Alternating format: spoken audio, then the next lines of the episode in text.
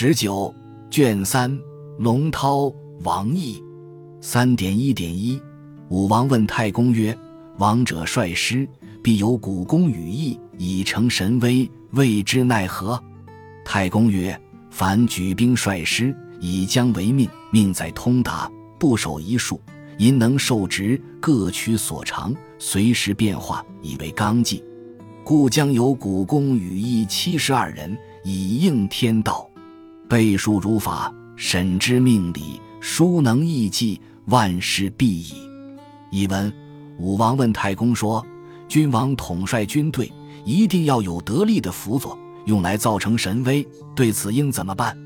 太公说，凡是举兵统帅军队，用将为司令，司令在于通达，不只守一门技术，他根据部下的能力授予他们职务，各取所长，随时变化，用来作为规章制度。所以将率有得力的辅佐七十二人来上应天道，按照规定配备人数，详细的了解他们，合理的任命他们，发挥他们的特殊技能，万事就完成了。 三点一点二 武王曰：请问其目。太公曰：负心一人，主前谋英族，魁天枭变，总揽计谋，保全民命。谋士五人，主图安危，虑未盟，论行能，明赏罚，授官位，决嫌疑，定可否。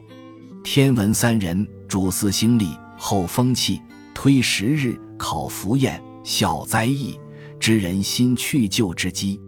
地理三人，主三军行止行事，利害消息，远近险易，水河山阻，不失地理。兵法九人，主讲论异同，行事成败，简练兵器，次举非法。通粮四人，主度饮食，蓄积，通粮道，指五谷，令三军不困乏。奋威四人，主责财力，论兵籍，风驰电掣，不知所由。伏古奇三人，主伏古奇，明耳目，诡符节，谬号令，暗乎往来，出入若神。古公四人，主任种池南，修沟堑，置壁垒，以备守御。通才三人，主食以补过，应偶宾客，论议谈语，消患解结。权势三人，主行其决，设书议，非人所识，行无穷之变。耳目七人，主往来听言事变，览四方之事，军中之情。爪牙五人，主扬威武，激励三军，使茂南攻锐，无所疑虑。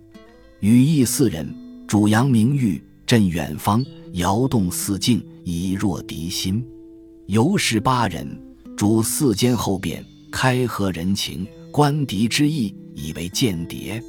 术士二人，主为决诈，依托鬼神，以惑众心。方士二人，主百药，以治金疮，以全万病。法算二人，主忌讳三军营币，粮食，才用出入。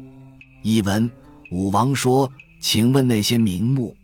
太公说，负心一个人，负责暗中谋划，应付突然事件，揣度天意，消灭意外变故，总揽大计，保全民命。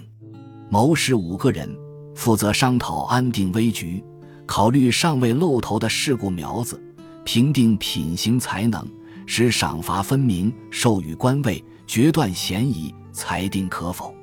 天文三个人，负责天文历法，观测气象，推算时日，考核祥瑞的应验，查对灾害和变异，了解人心向背的迹象。地理三个人，负责掌握行军或驻扎的地形地势，分析利害消长，远近险易，水源和结，高山阻挡，使作战不失地利。兵法九个人，负责探讨不同见解，研究作战成败的可能性，精选兵器和训练对兵器的使用，侦查检举不法行为。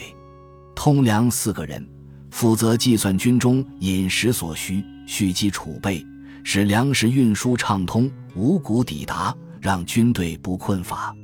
奋威四个人，负责选拔勇武之士，选用厉兵坚甲，风驰电掣，出其不意地打击敌人。伏古奇三个人负责掩藏战鼓军旗，使视听信号明白无误，伪造符节，假传号令，暗中忽往忽来，神出鬼没。古工四个人负责担任重要艰难的工作，修壕沟，筑壁垒，以准备防守抵御敌人。